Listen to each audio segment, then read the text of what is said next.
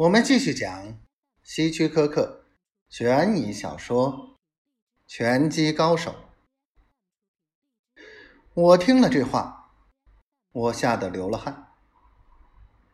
天哪，我承认你打得非常出色，但是拳击中不仅是挥拳出击，你还要能挨拳，你行吗？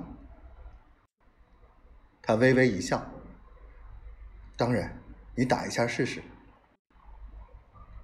这有什么不行的？如果他能挨拳的话，最好现在就弄个明白。我脱下包比右手上的手套，套在自己手上。30年前，我在巅峰状态时，右拳是非常有威力的，现在也还不错。于是，我用尽全力猛击他的下颚，然后我含着眼泪跳到一边，我的手痛得像断裂了一样，而这位陌生人则面不改色，微笑着站在那里。在我检查右手是否受伤时，鲍比醒了过来，我很高兴自己的手指没有断裂。鲍比呻吟地站起来，准备再打。他这时运气好。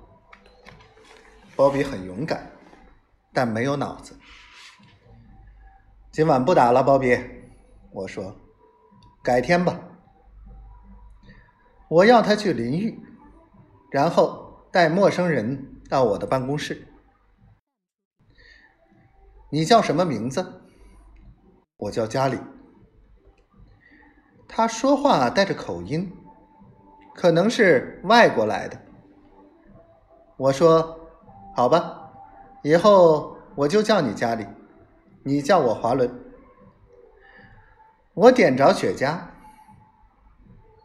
加里，我也许可以使你成功，但是首先我们得使一切合法。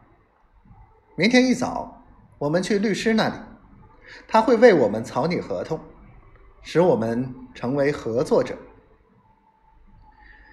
加里神色不安地说，不巧的是，明天上午或下午都不行。事实上，任何一天的上午和下午都不行。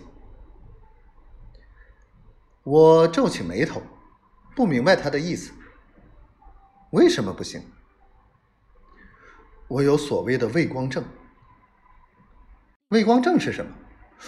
我不能忍受阳光。会中暑是吗？不只是中暑。